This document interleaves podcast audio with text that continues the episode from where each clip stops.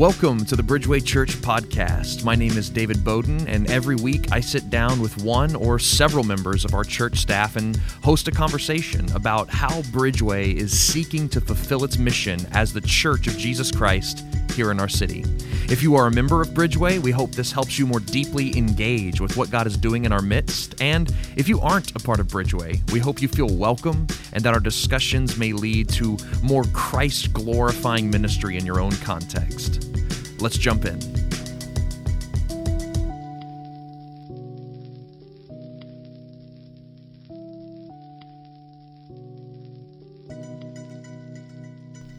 Well, welcome everyone to the Bridgeway Podcast. Thank you so much for joining us. We are continuing our new series in how to read the Bible. Uh, last week, we looked at the genre of narrative uh, stories in the Bible and how do we read them. Everything from the Pentateuch to the history books to Job to the Gospels. We kind of blazed through it all and talked about some pitfalls and some suggestions and some resources, some things to be aware of. If you missed that episode, definitely go back and listen to it. I thought it, I found it really helpful. Uh, today, we're going to be talking about everyone's favorite subject when it comes to genres in the Bible, and it's biblical law code. Uh, all those sections of the Bible, be it in Leviticus or Deuteronomy, that uh, you tend to just your eyes glaze over, maybe, or you don't know how to read it. You want to engage with it, and maybe you just are having trouble doing so. Uh, we're going to try to have a conversation today about um, the biblical law code. Uh, why did it exist? What is it? Where do we find it? Uh, how is it positioned in, in the story of the Bible and Israel's history? And then what does it mean when Jesus says that he came to fulfill the law?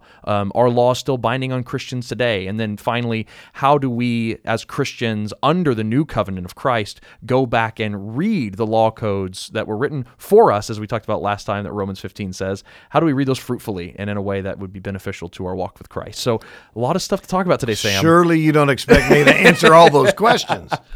I'll pitch in. I'll pitch in. Oh my. I'll do my best.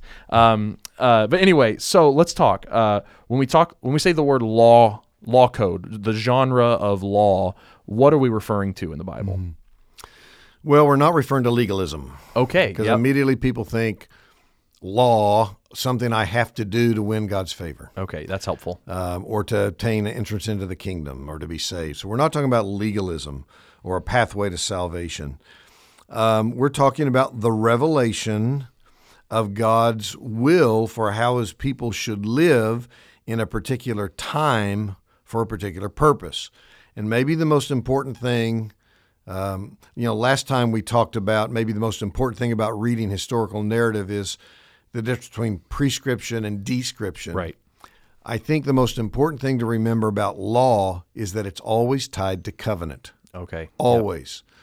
So, for example, um, when people want to jump back into Leviticus and uh, insist that we can't wear garments of mixed fabric, Oh, right. or we can't, or we have to have particular rules governing uh, which pots and pans to use, or um, things of that sort, we have to stop and say, "No, wait, just a minute."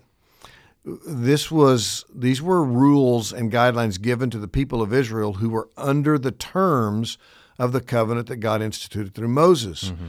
Um, and so when we come to the new covenant, remember, people, testament means covenant. When we come to the new covenant, um, we are under what is Paul calls in 1 Corinthians 9 the law of Christ. Right.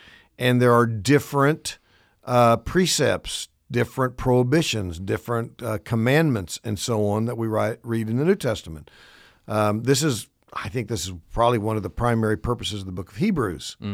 Is Hebrews is saying, look, you first century Jews who are still trying to live under the terms of the Mosaic covenant, and he's talking to people who profess Christ. He said, Don't you realize when Jesus came, he- brought us a better covenant. Right. The old covenant is, was is obsolete. Mm-hmm. It, God did not intend for it to be a permanent, abiding guideline for what is right and wrong. It served its purpose, and we are now under the terms of a better covenant with a better Savior, with a better sacrifice. And you know, the word "better" is probably the most important word in Hebrews. Yep.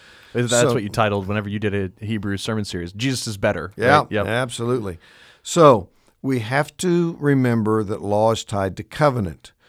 Um, I mean, uh, let's let's think for just a moment um, about how law changes depend as history and God's progressive revelation moves through Scripture. Okay.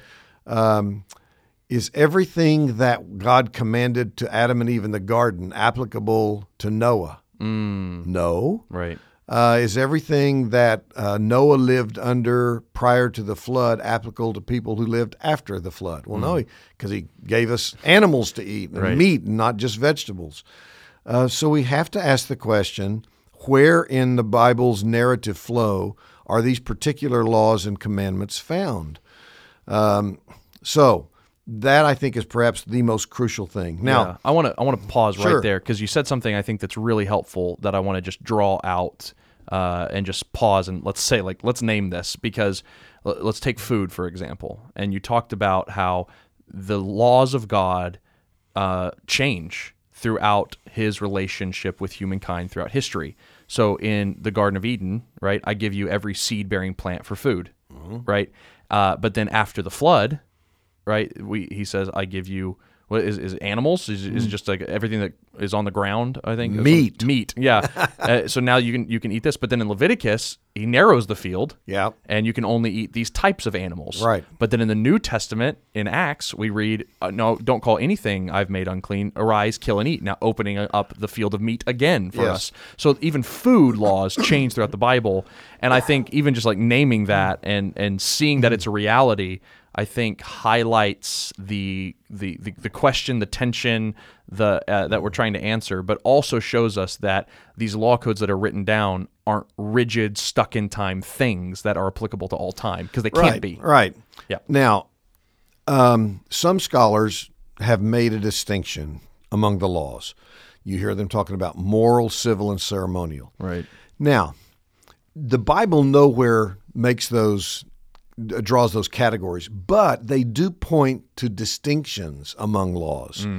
So, for example, it, there is a difference between um, um, how, for example, you have the law in, in Leviticus about um, stoning an incorrigible juvenile delinquent, um, and you have uh, dictates about uh, capital punishment. You know, there were, I think, upwards of twenty offenses or sins that you could commit that were that might warrant capital punishment. Right. Um, that's different, for example, from those places where, like you just mentioned, about the, the various dietary codes about what they could or could not eat. So you see a difference between ceremonial, what how, how, the laws that govern the offering up of sacrifices on the Day of Atonement, and so on, um, and as over against the civil dictates that governed Israel's political uh, life Right. um, as over against the more supposedly the moral law, which is uh, thou shalt not kill, thou, you know, honor your father and mother, thou shalt not commit adultery. So there are differences among the laws. You can categorize them, but what we have to avoid, I think, is the idea uh, people say, well, the civil and the ceremonial laws have been totally fulfilled and abrogated, but the moral law of God continues. Right. That's that's a dangerous thing to do Yeah, I think so too. because um, there are there are numerous moral realities that are expressed, for example, in the in the ceremonial uh, Yep. uh, dictates in the book of Leviticus. Yeah, and theological ones too that are that are very helpful to, Exactly. to think about. Yeah. Um, so we need to be careful in, in that regard. Um, law, you know, the, the New Old Testament scholars recognize two types of law. Uh, they, there's one they call casuistic or case law. So, for example, you're reading in Exodus in particular, if such and such happens, then such and such should occur. Um, those are very difficult. Those are not designed to give us uh, rules to govern us today. Now, certainly, we could ask the question why is it the case that if A happens, B then follows? And we can say, well, maybe there's a principle in there about the character of God or the nature of man that we can learn from it without necessarily saying we are bound to that particular scenario. right. And there, then there are what are called apodictic laws. These are absolute laws um, that that basically issue orders about right and wrong that very rarely admit of any exceptions. So, honor your father and your mother. Thou shalt not commit adultery. Um, uh, th- those are those are the kinds where we say, well, we might still be bound to obey those, but we have to again read those through the prism or the lens of the coming of Christ and the institution of the new covenant. So, um, let me let's just take one example because this is the biggest. This is probably the most one of the most controversial Oh, okay. ones. The Sabbath. Oh yeah, definitely. The law of the Sabbath was very particular, very specific in the Old Testament. It's even found, um, you know, in in, in the uh, in the Ten Commandments. It's one of the ten. Is it what the fourth? Is that right? I think so. Yep. It's one of the first four. Yeah, I think it was the fourth. Um, and people say, is it significant that it's the only one of the Ten Commandments that isn't repeated in the New Testament? And that's true. Um, the other nine are explicitly repeated in some form or other. in terms of being commanded. Yes, being Right. commanded. Um, but the fourth isn't. So are we still bound to the law of the Sabbath, at least as Israel observed it? Um, well, there are a number of things that have changed. Apparently, you know, the Sabbath has moved from Saturday to Sunday for us, although the Seventh day Adventists would want to take issue with that. Definitely. They say, you can't do that. Right.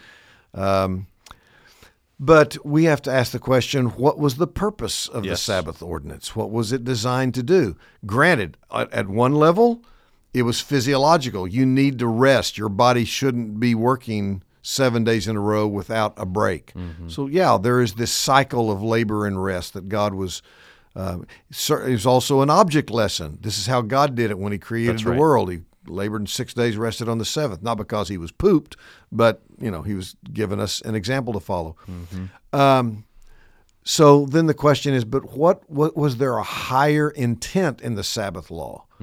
And I think the answer is very clear. It is. Um, uh, I think, in fact, in Colossians 2, Paul tells us it was a shadow and the substance is Christ. So when people say to me, Sam, do you observe the Sabbath? And I say, 24 hours a day, what I say seven days a week. I'm resting in Yep. Jesus. Hebrews Hebrews three and four. Exactly. Yeah. Jesus, uh, what the Sabbath was primarily designed to teach us. Look, um, God is going to provide ultimate, absolute rest from all of your attempts to work your way into His presence. Yep. And that that typologic, anti-typologic, anti-typical fulfillment is Jesus. Yes. He is my Sabbath rest. I am. I I celebrate the Sabbath every waking and even every sleeping moment. Mm-hmm. Uh, and some people think, oh, that's just a fancy way of trying to get around, you know, saying you can j- mow your lawn on Sunday afternoon. I said, no, it, it's it's it's it's recognizing that that was a law Mm-hmm. that had a very distinct purpose in God's progressive revelation that was pointing to Christ. Yes. Was fulfilled in Him. Right. So, yeah, uh, a variety of, and again, let me, let me just say this as well while I'm on my hobby horse here. Have it. Uh, when people read the Old Testament and they um, they read, "Thou shalt, thou shalt not do this, don't do that," um, and they think, "My goodness, that must have been a burdensome life for the people of Israel." Well, if they if they approached it thinking that I've got to do it perfectly in order to win acceptance with God, yeah, horribly burdensome. Yeah. But read Psalm 119. Mm-hmm. I mean that will that will shatter your misconceptions about Yeah, the law of. God. Yeah. Oh, the law is a delight to my soul. It's like honey to my taste. It's sweet. It's more precious than gold. It is the you know the the joy of my life. I revel in it. I rejoice in it. Teach me your law. I mean, just over and over and over again. So we need to get away from the idea when we because you opened this this session, this program by, you know, talking about how the law feels like a, a heavy burden, a weight, and Christians want to kind of recoil from it. Um, when we read it in terms of its divine intent, we need to realize that, um, as Paul says in Galatians 3, one of its purposes was to show us, folks, you can't do it. Right. You can't, you can't. God wanted to hammer this home over and over and over again.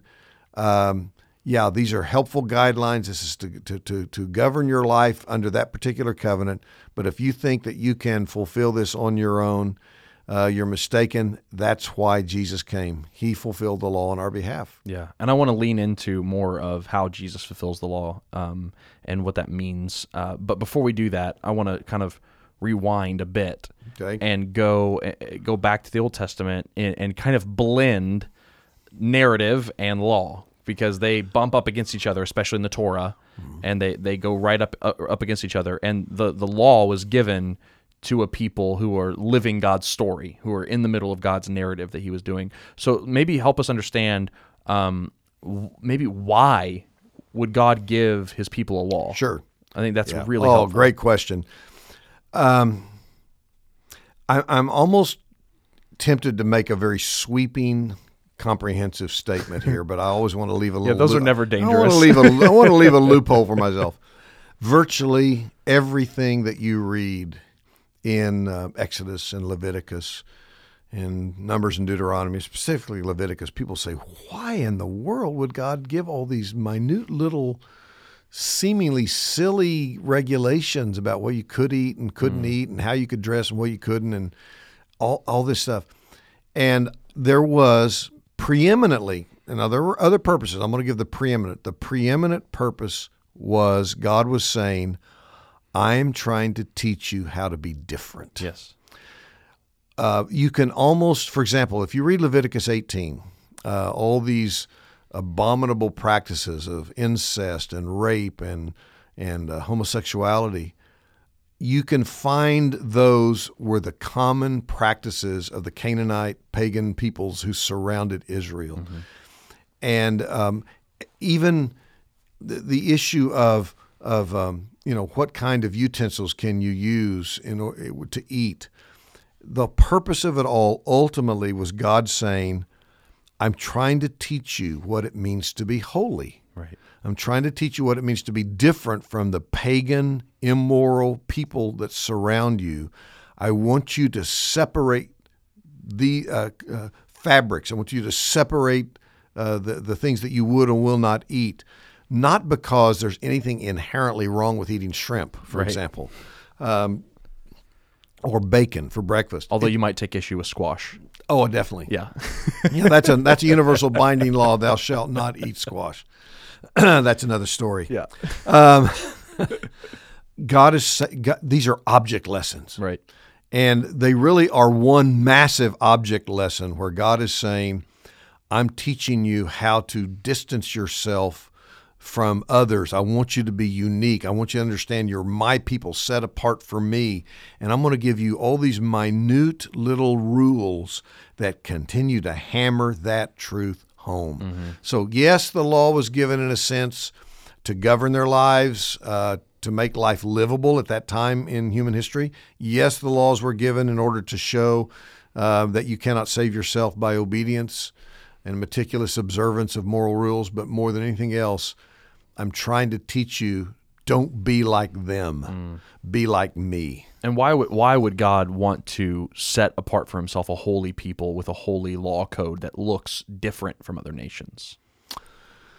Well, um, I well, that's a good question. um, I I don't know how how would you answer that? Oh man, I mean, I, I think about the missionary journey of God, like from Adam and Eve onward. That there's something probably about being a light, like a blessing to all nations yeah. from from Genesis 12 with Abraham. It Sure. ties into that somehow. Yeah, yeah, he wanted Israel to be a light to the nations. I mean, Yeah. we have texts that say that. Yes. Um, and I think perhaps the intent of God beyond the borders of Israel was hey, Canaanites, Amorites, Moabites, look at what I'm doing among my covenant people. Mm-hmm. I'm teaching them a lesson about me and what they're supposed to be. And guess what? You're invited into this. Yeah. Um, so I think that certainly would be one way to answer your question. And I guess another would be to show the holiness of Yahweh himself. Yes. because I mean, all throughout Leviticus, it's be holy as I am holy. Right. And so their holiness and set apartness among the socio-economical, cultural people of their day, them being set apart was a incarnated version of Yahweh's set apartness among His people. That they were showing that God was different, Right. And, and so, um, I mean, that's at least two of the ways I, I process that and why God would want to have a separated people. I'm sure there's others. Yeah. So again, I I think again, if if we're trying to help people understand some of the most important principles for when they read the Old Testament, is they need to remember that these particular rules and prohibitions were given not to declare that certain things in creation were necessarily or intrinsically bad Yeah, that's helpful. or evil. Yep. They were given as object lessons. Yes.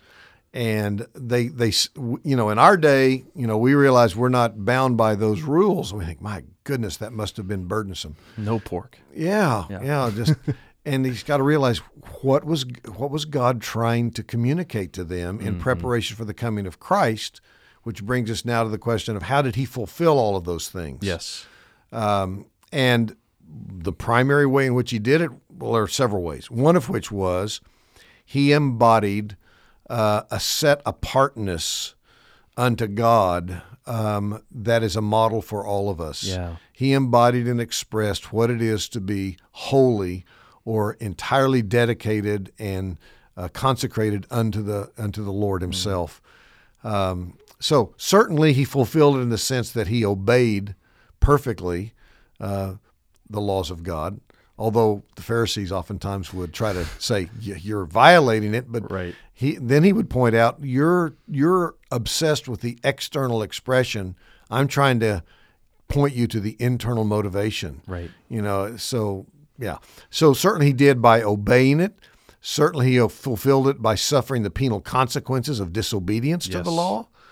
Uh, and then here's another thing we have to remember when you see the word law in the New Testament, it's not simply referring to Leviticus. Mm-hmm. That's helpful. Yep. It can it can many times it referring to the whole of the Old Old Testament, yes, from Genesis to Malachi, mm-hmm. and so uh, he fulfilled it in the sense that whatever it symbolized, he's now the substance. Yeah. Whatever it prophesied, he is now the fulfillment.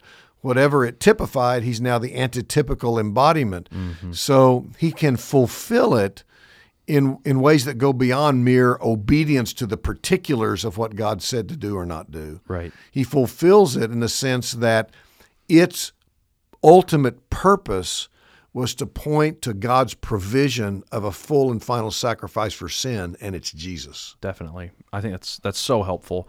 And, and I think when we think about the those categories you set up, um, ceremonial, civil, moral, um, and we, we talked about how the, the, wrong way to think about that is probably not to say, um, well, he, he abolished these, but not those. This this category, but not that category. Uh, those are binding; these aren't. But but there is a way to think about some of those uh, in in saying how Christ fulfilled them. You know, and I think when we talked about last time uh, when we look through the prism of Christ, we get to see new things, new treasure in the Old Testament and even in the law that we didn't see before. And so, uh, you know, when it, it, it, amazes me, and I don't mean to be patronizing. It's just like it's it's amazing how how little uh, many Christians have thought about this.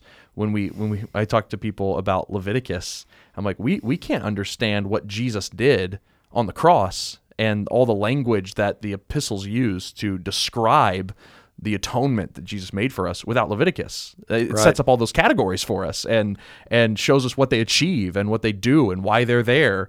And so we, we can look back and understand there, there there's there's very little uh, explanation of what Jesus did on the cross and how it applies to us and how like in in the in the epistles we would be lacking in a fuller, robust theology of atonement if it weren't for the laws in Leviticus. Precisely. Yeah, and so yeah. I think that's really that's really helpful. Um, another thing that might be cool for us to do is go through the food laws again, but actually talk about um, the the fuller meaning, why they existed uh, in each epoch, you know, if you will, and then how Jesus fulfilled them and why the law changed. Because I think it has a lot to do with uh, the chosen people of God and the unchosen people of God, right? So maybe we could walk through that throughout the, the Bible and help people see how that progresses.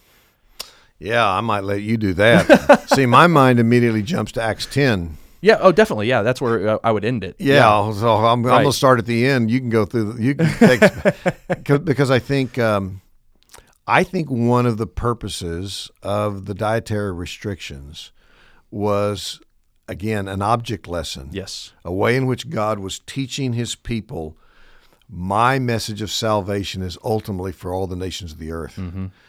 And I'm going to train you in such a way that you're going to think that certain things can't be eaten. And then I'm I'm going to tell you you need to understand you view other people outside the covenant like that, but now that Jesus has come, um, he saves them by faith in the same way that he saves us. Remember how Peter put that in Acts chapter 11. right. So, um, now, is there a you know, there's this question of, well, was part of the purpose for those dietary restrictions uh, God's desire to teach us, as Paul says in 1 Timothy 4, that all things are now clean if they are received with thanksgiving and prayer. Or, for, or Romans chapter 14, where you can't judge one another based on because one's a vegetarian and the other eats meat. So I think all those factors uh, weigh in on that issue. Um, now, we also have to take into consideration were the dietary regulations given because they really do help you physiologically?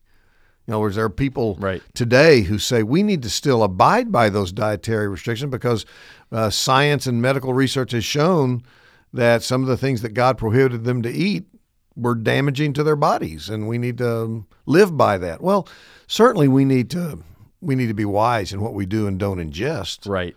But it's like I think like wouldn't it be in the inside the wisdom of God to if he was going to use dietary restrictions to create an object lesson about the chosen and unchosen people of God, would would he not also have been wise and kind to allow the people of Israel to eat things that may have been dietarily healthy? you know, like I think so. I I think if we made that the main point, I think it would be very unhelpful.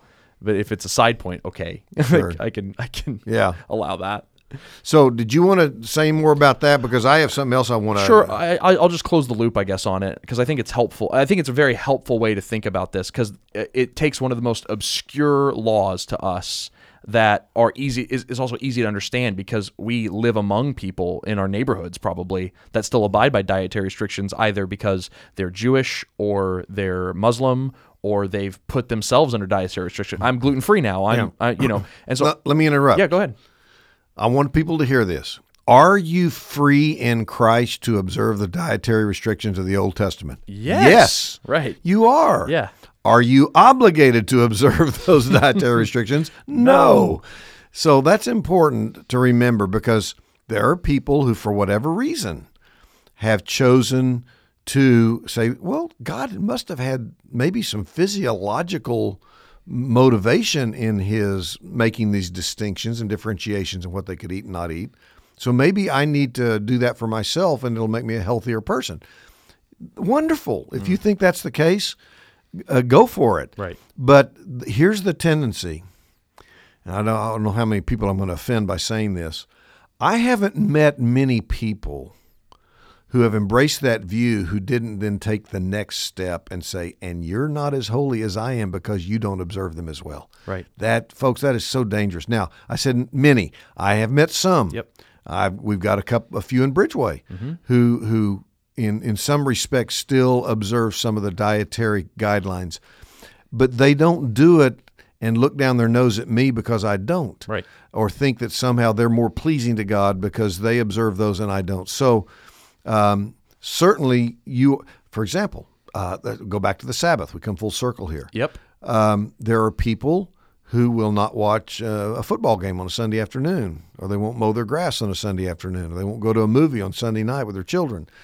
Um, they are certainly free in Christ to do that. Or people who want to observe a Saturday Sabbath. Exactly. Right. Yeah, it's uh, you know, the, the, they're not necessarily legalistic because they do that. Right. Now they could be, Yes. but they aren't necessarily Right. so. Following that law isn't legalism. Right. It's where you judge others for not following a binding And law. we're not licentious because we choose not to follow that. Correct. So that's something I, I want to bring clarity to that. No, So- I think that's really good that you mentioned that. And so anyway, we're talking about these dietary laws and why are they there? They just seem random. They like why did God make this distinction versus that distinction when it came to this animal or that animal? And we just have to remember that this is all couched in the fact that God chose Israel. It even says it in the Torah where we find this law. And uh, and so in the chosenness and unchosenness of these animals, we see a picture of Israel and the nations. Exactly. And then when we get, and then we know that this is the case because when we get to the New Testament, he says, yes, the nations were the unchosen food, but now I call all of them clean, and now you can eat all of them as a testament to the fact that I've accepted all nations, therefore you can accept all food. It's an object lesson. Preach it. Yeah, and so anyway, it's just it's it's one of those very clear lines we can draw from A to B in Scripture, and and kind of prove the point that we're making here about the larger theological object lessons that the laws are trying to build, and that they're not exactly what you might assume they are of just like, man, there must be something scientific or physiological, or God's just arbitrarily assigning mean rules. You know, it's like it's none of those things. God is making a case for the fact that He's ultimately going to save all nations, which is the gospel. Yeah. So anyway, I just think that's really helpful. So what was the other thing you wanted to jump Yeah, to? there are two other things that I want to say here by way of application. Um, the first one is there is a,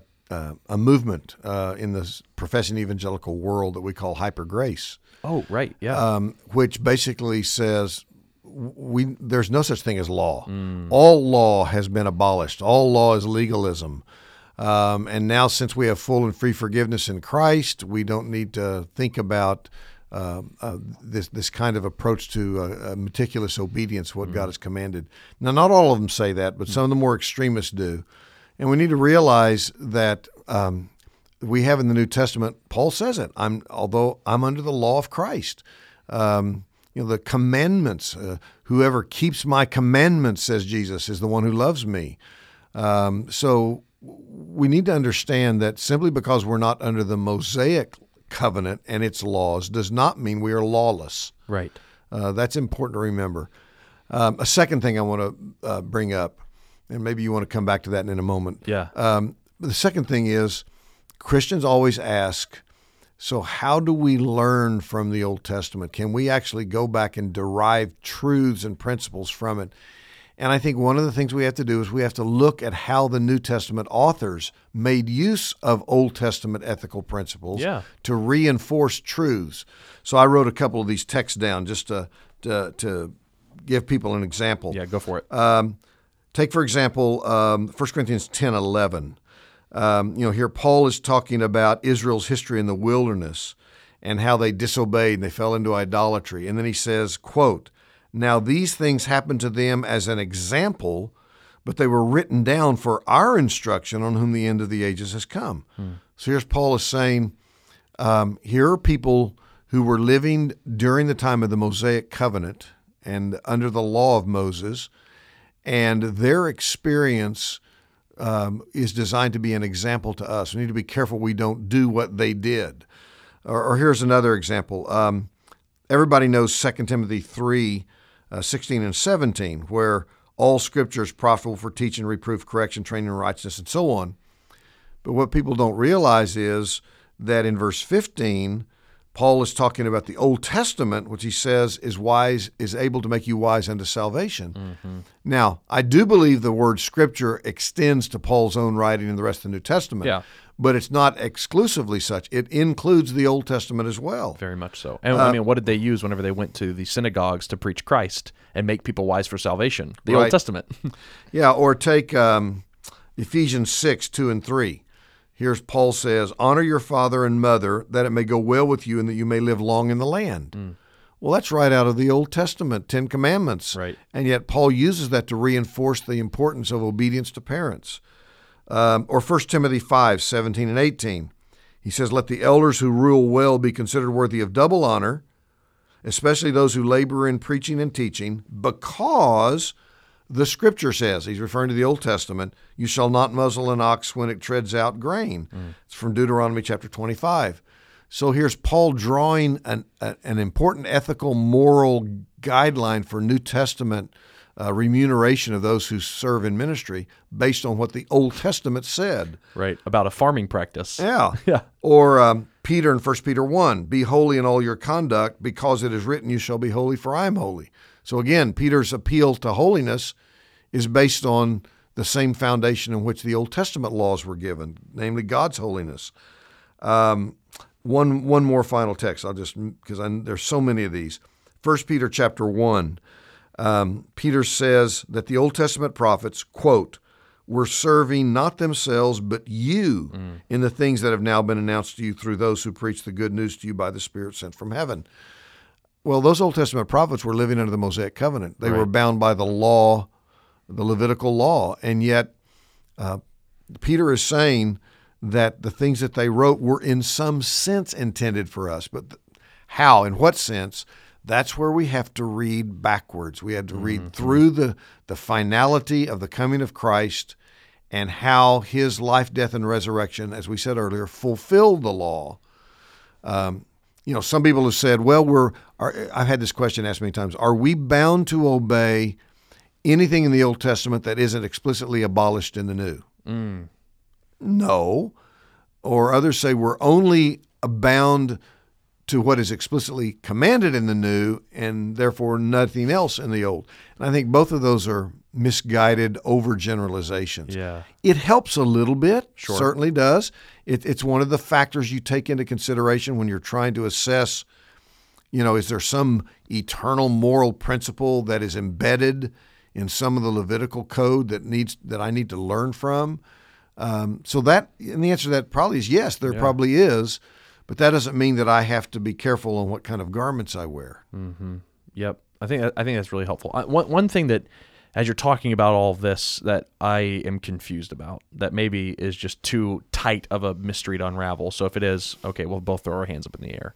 But um, we, we're talking about how we're not under the Mosaic covenant anymore, um, and therefore it's it's the laws aren't binding, uh, and yet we're looking at New Testament use of Old Testament law, and it's like uh, you do this because it's written in this Old Testament law, and so it seems to be using the authority of the Old Testament to give commands that are in our inspired New Testament. And so I, my my question then, with all that as a background, is: Is there a difference between saying that we are freed from the Mosaic covenant? Uh, and that we're free from the law, or are they always and only the same thing? Is that the wrong way to s- Yeah, distinguish they're- them? no, they're not always and only the same thing. Okay, maybe help me with that. Yeah, that is a tough question. It's hard. I, I, I would say this. We have to remember that the Mosaic law is God's law. Mm-hmm. In other words, it came from God. Yep. So it's it is in some manner an expression of the character of our Creator. I see. So I mean, it it because it was from God, it is innately authoritative because it came from Him, regardless of And important, and important and yeah. helpful. Yes. But in what sense Okay. is it authoritative for us? Yeah. That's the challenge that all Christians and and if you if you all are listening to this and you're saying, "My gosh, you guys are just going way over my head." Let me tell you something, folks.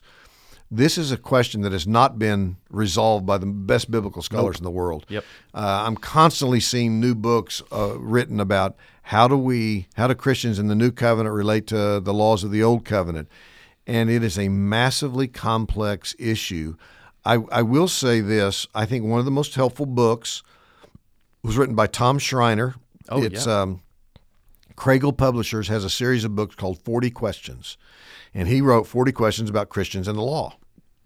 And Tom goes into this and provides some excellent principles that will help you uh, discern what in the law of Moses can we derive, what can we learn from, how can we apply it to our lives. Um, I, I I want to be careful I don't overstate it.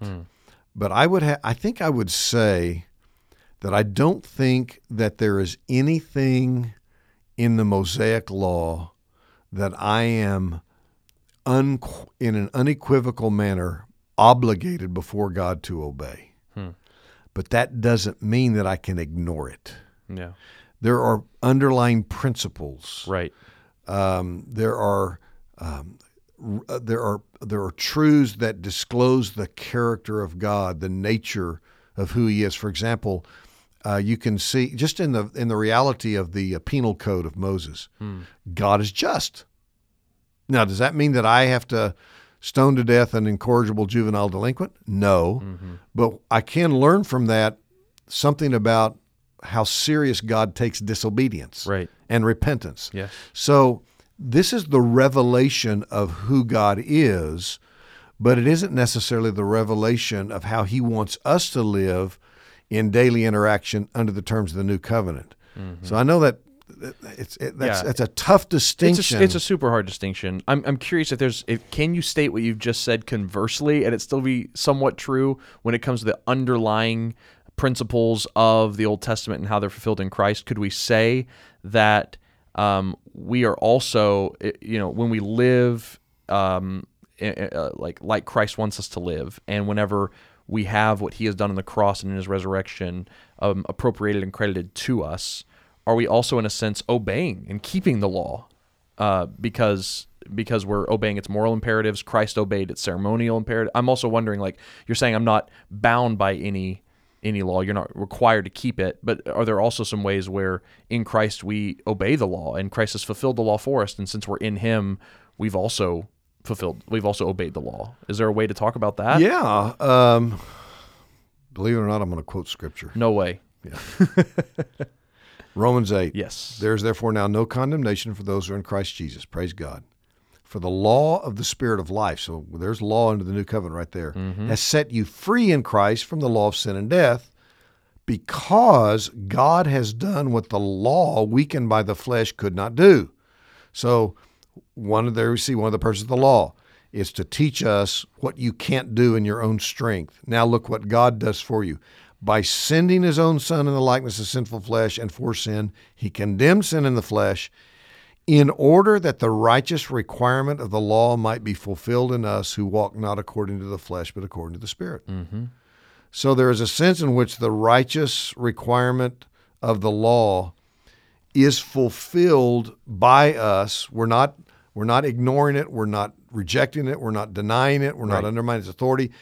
When we trust in Christ, we are in a very real sense fulfilling the law because he is our he is our um, gosh, what's a good way? it's our uh, yeah. He's our obeyer, our fulfiller. He's our obeyer, our Yeah. fulfiller. He is the one who um, who does it perfectly, keeper. exhaustively, the covenant keeper, Yeah. and our trust and our confidence is in Him. And Paul's saying, in that sense, you have fulfilled the righteous requirement of the law. Yeah. So, is there a meditative way then, as we close? Is there a meditative way that we can go into Old Testament law? And we've talked a little bit about reading it, underlying principles, not stoning a, jo- jo- a juvenile delinquent, but learning about how seriously God takes rebellion Yes. and repenting from that. And so we kind of talked about how can we apply moral moral categories from those things. But are there also ways, since Christ is our covenant keeper, are there some ways that we can meditate on different commands in the law and see how Christ has kept them for us? Is that also a helpful way to read the law, or or not? Yeah, I think so. I think so. Um, I have to give that some more thought. Mm. Uh, yeah, that's a expand upon your question. Well, I'm just thinking like Romans 8 is talking about how Christ has fulfilled the righteous requirements of the law for us. He's kept the law for us. Um, I think it's really clear to see some of these in the ceremonial system. Right. That I don't I don't have to take a goat on the day of atonement or whenever I have a guilt offering or I need to make reparations. I don't have to do that anymore because Christ is my grain, guilt, sin, peace, all of all of the offerings. He is our he's- Passover. He's our Passover lamb. He's, he's all of them. Uh, and so he keeps so much of the law of Leviticus for me in his propitiatory death. Um, he also um, he fulfills. If I wanted to go to a more a more base a more basic one, I could go to the Ten Commandments and say, "Honor your father and mother." Did I perfectly honor my father and mother, either earthly or heavenly? No. I was disobedient. I was rebellious. I did not hold them in high esteem or respect their authority at all times. Did Jesus? Yes. In John, we see that he only ever did what he saw his father doing. He perfectly obeyed the will of the Father. Not my will, but yours be done. And so he kept that law for me. And so I'm just wondering, like, I just think it's an interesting way to re- interact with Sure. the law. When we sit under it, we reflect how we have failed, but how Jesus succeeded. Yeah. I just think that's that's really. I mean, I, one that popped into my head is like the you know don't have a, a roof without a parapet around Yeah. it. You know, and it's like okay, what's what's that mean? What's like well, you're looking out for the welfare of the guests that come over to your house. Right. It's like have I always perfectly done that? I don't know. I might be able to come up with a time where there was a safety hazard at a party I threw or Yeah, something. if it, if it's during winter, you go out and scrape the the ice Right. off the sidewalk. Yeah, You know, but it's like Jesus when people came over washed the disciples' feet. Yeah. Like he was the consummate host. I just I think it's just fun to think Sure. about ways that Christ fulfills the law to to help us reflect on our own misguided attempts and our own failures, but then how Christ is the perfect covenant keeper for us. yeah. And this brings me back to my uh, little brief little tirade about hyper grace. Oh yeah. because there are some who would say, David, what you just articulated is so crucially, foundationally important that whenever I find myself confronted with a commandment, instead of uh, of, of really digging down deep and trying to obey it, I need to say, wait, Jesus has obeyed this for me. Mm. Well, in a certain sense, that's true, mm-hmm. but then some of them will use that as a way to justify ignoring the right. commandment and saying I don't need to worry about or bother with the effort to to guard my eyes right. or shall we go shall we go on sinning so that grace right, may increase yeah I don't really need to think twice about whether I would go to a particular movie mm-hmm. because it might provoke lust why well because Jesus says um, oh, uh, you know, he all, perfectly kept his eyes from lust for me. Absolutely, yeah. So we have to guard ourselves. On the one hand, what you said, majestically true. That's yeah. the glory, the grace of God in the gospel. But on the other hand, that doesn't mean that God doesn't care any longer about how we live and whether right. we obey Him or not. That's right. I mean, the law uh, it causes us. It should call us to repent and rejoice. Yeah. It should cause us to, to change and to credit Christ for everything He's done for us. It has to do both. And I think I think the epistles uphold that perfectly. Sure. They they they they are so unbothered by that tension uh, yeah. between grace and law that we just have a hard time with. And I think it's a testament to to the to the New Testament authors and how the Holy Spirit inspired them. Anyway, this is I, I love talking about Old Testament mm. law. I think it's a lot of fun, and um, hopefully this has sparked a hunger in you if you're listening to this to to go and interact with the law, meditate on it, let it let it. Um, let it rebuke you. Let it stand as your accuser to do two things to say, You could not do this, but Christ did it for you and be holy as I am holy. Repent and be like me. I'm calling you out to be a distinct people so that my light might be known to the nations. And so let the, let the law do that to you. Let it r- help you run to Christ, but also um, run to be in, made into his image. And uh, both are going to do amazing things for um, your relationship with God, those around you, the world. Uh, that's how God is going to remake this world is by making us like him. Amen. So, anyway, Sam, thanks for talking about this today. And uh, we'll jump into another genre next week. But in the meantime, go enjoy some law code and we'll see you next week.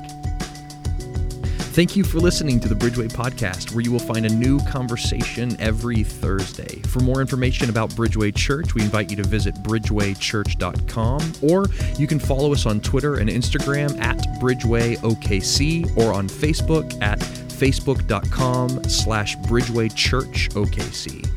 If you have any questions that you would like us to address on the podcast, feel free to email us at podcast at bridgewaychurch.com. And if you enjoy the podcast, please consider leaving us a review on the podcast app as it helps other people like you find our program. So, on behalf of all the pastors and staff here at Bridgeway Church, I'm David Bowden saying thanks for listening, and we will see you next week.